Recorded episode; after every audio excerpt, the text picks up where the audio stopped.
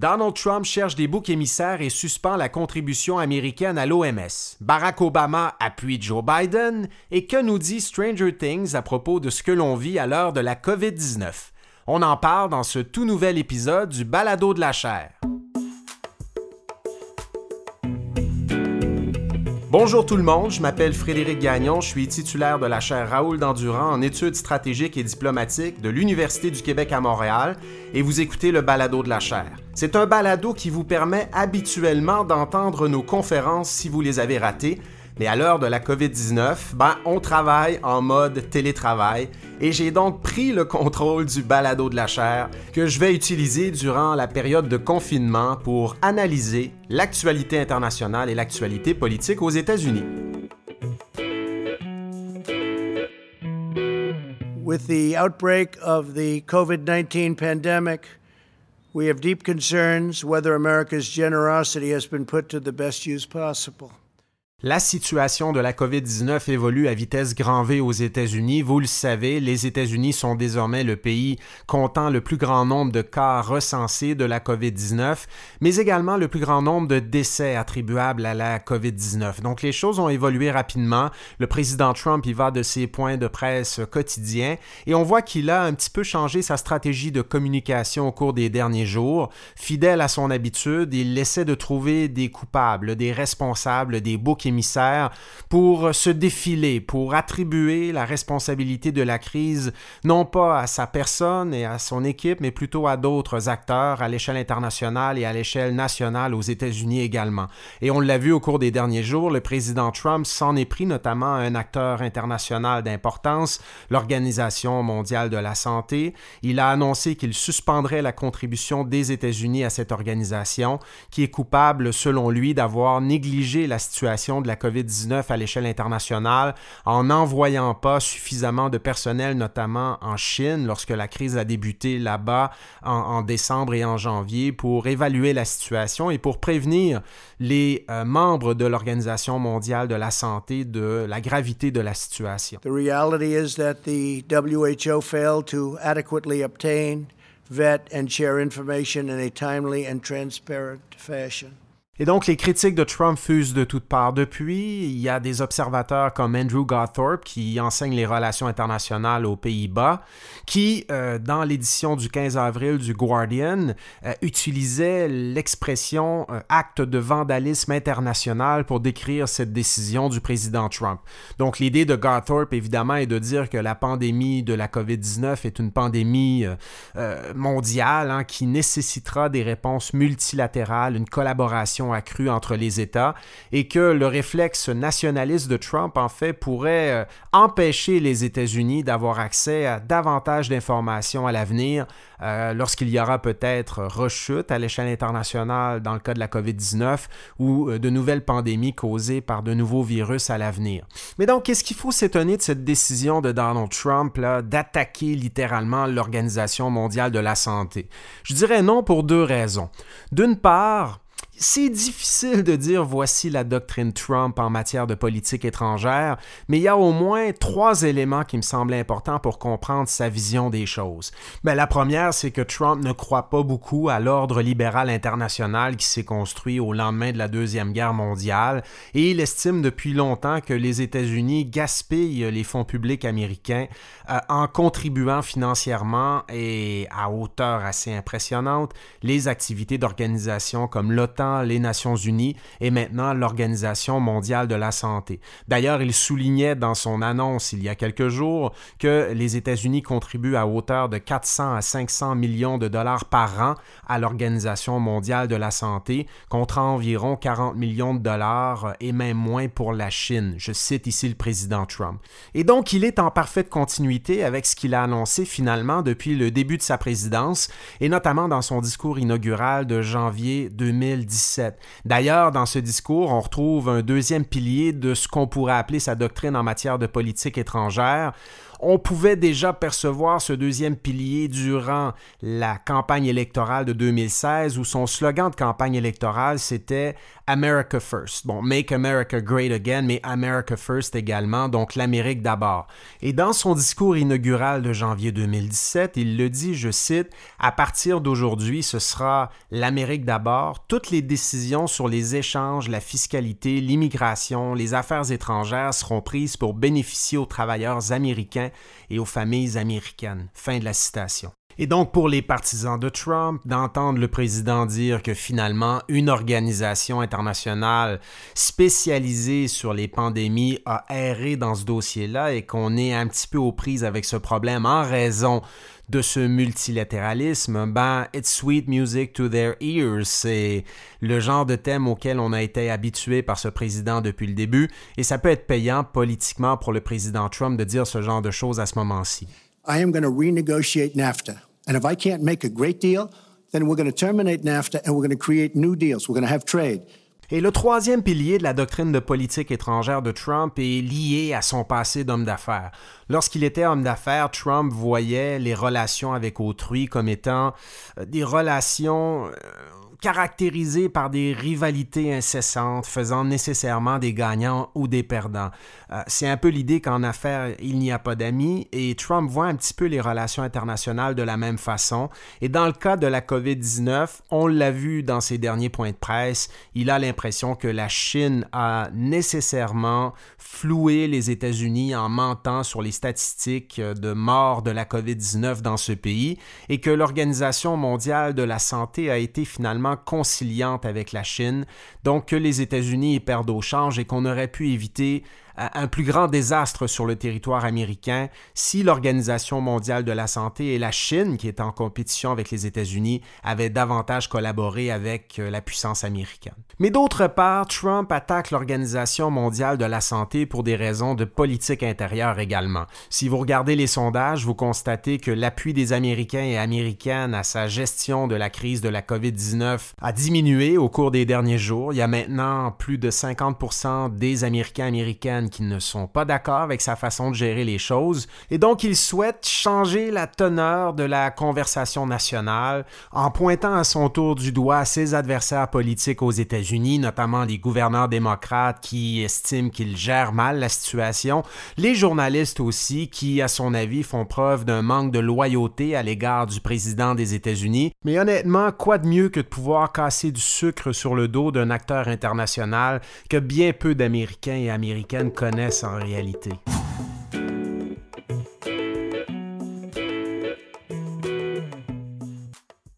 La semaine dernière, dans le balado de la chair, on parlait de Bernie Sanders qui avait décidé de quitter la course démocrate en vue de la présidentielle de 2020. Bernie avait dit alors qu'il incitait par contre ses partisans à continuer de voter aux primaires démocrates euh, en vue de la convention nationale du parti qui doit se tenir l'été prochain. Bernie voulait que ses partisans continuent à exprimer l'idée que Joe Biden devait proposer une plateforme électorale résolument à gauche en vue du duel contre M. Trump en novembre. Bien, coup de théâtre, là, une semaine plus tard, Bernie Sanders offre maintenant son appui officiel à Joe Biden. Il y a eu des rencontres entre les deux hommes et euh, M. Sanders a fini par dire que c'est l'unité du parti qui compte et qu'il faut surtout s'assurer que le président président Trump soit le président d'un seul mandat. We've got to make Trump a one-term president. Quelques heures plus tard, c'était au tour de Barack Obama d'offrir son appui officiel à Joe Biden. On se souvient qu'en 2016, Barack Obama avait offert son appui officiel à Hillary Clinton, mais c'était venu un petit peu plus tard dans le processus. Hein. C'était venu au mois de juin, parce qu'on s'en souvient, le duel entre Hillary Clinton et Bernie Sanders en 2016 avait été long. Ça avait été, bon, la croix et la bannière, mais finalement, Mme Clinton avait réussi à mettre la main sur la nomination de son parti en vue de l'élection présidentielle de 2016. Mais cette fois, on est en avril et Barack Obama dans un message rendu public sur ses médias sociaux, a offert son appui à Joe Biden très très tôt dans le processus finalement. Et il a évidemment vanté les mérites de Joe Biden, qui a été son colistier en vue de la présidentielle de 2012 et la présidentielle de 2008 également. On sait que Joe Biden a été le vice-président de Barack Obama de 2009 à 2017. Mais ce qui est intéressant, c'est que dans ce message d'appui à Joe Biden, Barack Obama a misé sur trois autres thèmes importants pour la suite des choses. Le premier thème, c'est l'empathie. Hein. Je cite Barack Obama, en parlant de la COVID-19, il a dit dans ce message, je cite, Si vous avez perdu quelqu'un à cause de ce virus, ou si quelqu'un dans votre vie est malade, ou si vous faites partie des millions de personnes qui souffrent de difficultés économiques, sachez que vous n'êtes pas seul, car il est temps pour nous tous d'aider là où nous le pouvons et d'être là les uns pour les autres en tant que voisins, collègues de travail et concitoyens. Et Barack Obama a ajouté que au cours des dernières semaines, il a vu de nombreux exemples de courage, gentillesse et d'altruisme dont on a réellement besoin en, ce moment pour traverser la crise, euh, une crise que Barack Obama décrit comme l'une des périodes les plus difficiles de l'histoire des États-Unis. But if there's one thing we've learned as a country from moments of great crisis, it's that the spirit of looking out for one another can't be restricted to our homes or our workplaces or our neighborhoods or our houses of worship. It also has to be reflected donc, sans nommer le président Trump, ce que Barack Obama nous dit finalement, c'est qu'il est possible de gérer la crise de la COVID-19 d'une autre façon, d'une façon qui euh, témoigne peut-être d'une plus grande sensibilité envers les gens qui vivent ça au quotidien aux États-Unis. Bon, il ne nomme pas le président Trump, mais on sent qu'il y a une petite salve à l'égard de M. Trump à cet égard et que Joe Biden ben, pourrait gérer la situation de la façon dont Barack Obama en parle en ce moment dans son discours d'appui à l'ancien vice-président. La deuxième chose dont Barack Obama nous parle dans ce discours, ben, c'est de la candidature de Bernie Sanders. Hein. Il dit Bernie Sanders is an original. Et il ne le dit pas de façon péjorative. Je pense qu'il fait état d'une certaine admiration, peut-être même d'une admiration certaine, envers ce que Bernie Sanders a accompli depuis cinq ans finalement. Bernie Sanders a complètement modifié les conversations au sein du Parti démocrate. Et d'ailleurs, c'est le troisième thème hein, auquel euh, Barack Obama nous expose dans cet appui à Joe Biden. Il nous dit, si j'avais fait campagne euh, aujourd'hui, ma campagne électorale aurait été très très différente de celle que j'ai menée quand j'ai été élu à la présidence en 2008. Il dit la société américaine a changé, le Parti démocrate a changé et il est grand temps d'être encore plus progressiste finalement que je l'ai moi-même été lorsque j'étais président des États-Unis. Bernie understands that. And Joe understands that. It's one of the reasons that Joe already has what is the most progressive platform of any major party nominee in history. Et Barack Obama utilise même l'expression euh, structural change dans son discours d'appui à Joe Biden pour décrire le type de politique qui devrait être mis de l'avant par le Parti démocrate au cours des prochaines années. Structural change, changement profond, modification profonde, donc, c'est un discours très différent de celui auquel Barack Obama nous a habitués. On le disait plutôt pragmatique, hein, plutôt modéré, plutôt centriste, alors que celle qui a parlé de Big Structural Change durant les primaires démocrates de 2020, c'est la sénatrice du Massachusetts, Elizabeth Warren. Et d'ailleurs, ben, coïncidence ou pas, elle a décidé d'appuyer, elle aussi, peu de temps après Barack Obama, Joe Biden en vue du duel contre Trump en novembre. Est-ce qu'elle pourrait être la colistière de Joe Biden en vue de la présidentielle?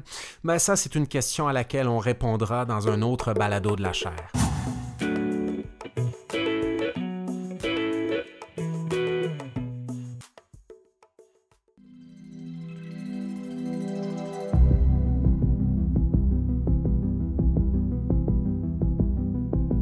Et je vous l'avais promis, je voulais vous parler un peu de la série télévisée Stranger Things, cette série télévisée fantaisiste d'horreur et de science-fiction qui a été extrêmement populaire au cours des dernières années sur Netflix. Bon, on sait que On était en train de tourner la quatrième saison de Stranger Things, mais on a dû mettre euh, ce tournage en veilleuse en raison de la COVID-19, ce qui fait que les amateurs de la série devront attendre probablement 2021 avant de pouvoir regarder euh, la quatrième saison euh, sur leurs petits écrans à la maison. Je voulais quand même vous parler de Stranger Things parce qu'en apprenant que le tournage de la quatrième saison était repoussé, euh, j'ai décidé de revoir, revisiter, revoir les saisons 1, 2 et 3 de la série. Et j'ai regardé ça en me disant, mais bon Dieu, ça rappelle au fond la situation qu'on est en train de vivre à l'heure de la COVID-19 et à plusieurs titres. Euh, vous connaissez un peu l'histoire, là, ça débute à Hawkins en Indiana en 1983 un jeune garçon du nom de Will Byers disparaît tout à coup près d'un laboratoire top secret du gouvernement américain. Et à peu près au même moment, ben, il y a une jeune fille qui s'appelle Eleven, 11, qui apparaît dans un restaurant de la ville. Elle a des pouvoirs surnaturels, télékinétiques. Elle peut euh, déplacer des objets grâce à sa, sa puissance euh, cérébrale. Elle peut euh, faire toutes sortes de choses et on apprendra bientôt finalement qu'elle s'est échappée du fameux laboratoire du gouvernement américain question. Et que c'est un laboratoire ben, qui fait des recherches sur des phénomènes surnaturels euh, qui sont censés permettre aux États-Unis de gagner la guerre froide contre Moscou. Mais le problème, c'est que les Américains euh, responsables de ce laboratoire ont involontairement ouvert une porte vers une autre dimension connue sous le nom de Upside Down ou du monde à l'envers. Et en ouvrant cette fameuse porte, ben, les autorités américaines ont permis à une créature humanoïde de l'au-delà d'entrer à Hawkins. Cette créature s'appelle le Demogorgon et elle terrorise la communauté euh, de Hawkins. What is he? My question exactly dans la saison 2 de Stranger Things, ben après avoir vécu le, le, le, Demogorgon, les habitants de Hawkins sont aux prises avec une nouvelle créature encore plus puissante qui provient également de la fameuse porte euh, qui mène vers cette autre dimension qu'on appelle le monde à l'envers. Cette créature s'appelle le Mind Flayer, le flagelleur mental, et cette créature ben, infecte les humains d'un puissant virus, tiens donc, euh, qui leur donne des visions euh, cauchemardesques et qui font des humains des alliés finalement du flagelleur mental qui lui tente de détruire l'humanité entière. The doctor said it was like a virus. It infected him. And so this virus, it's connecting him to the tunnels? To the tunnels, to the monsters, to the upside down, everything. Donc les jeunes héros de la série, ce sont des jeunes euh, euh, qui, qui, qui, se déplacent euh, à vélo, hein, des jeunes euh, sans histoire finalement, ben, ils vont réussir encore une fois, notamment grâce à Eleven et ses pouvoirs surnaturels, à vaincre le flagelleur mental, cette autre créature,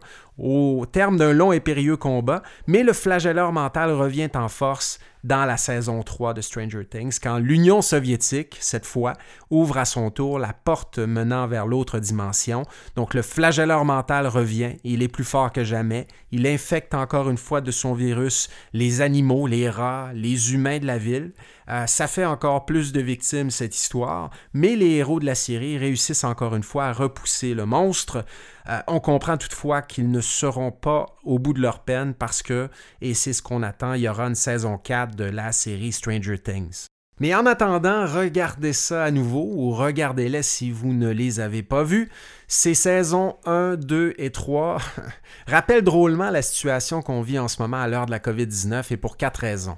Premièrement, un des thèmes de la série, c'est la perte d'innocence. Perte d'innocence de ces jeunes qui vivent une vie sans histoire, je le disais tantôt, dans une petite ville paisible du Midwest américain.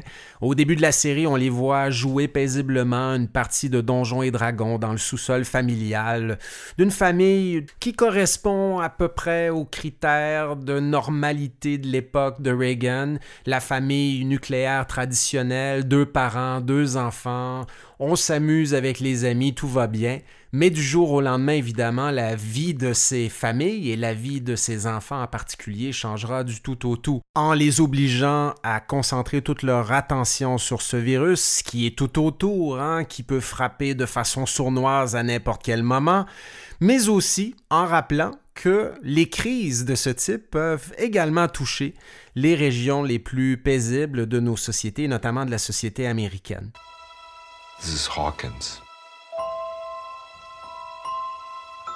I know the worst thing that's ever happened here in the four years I've been working here.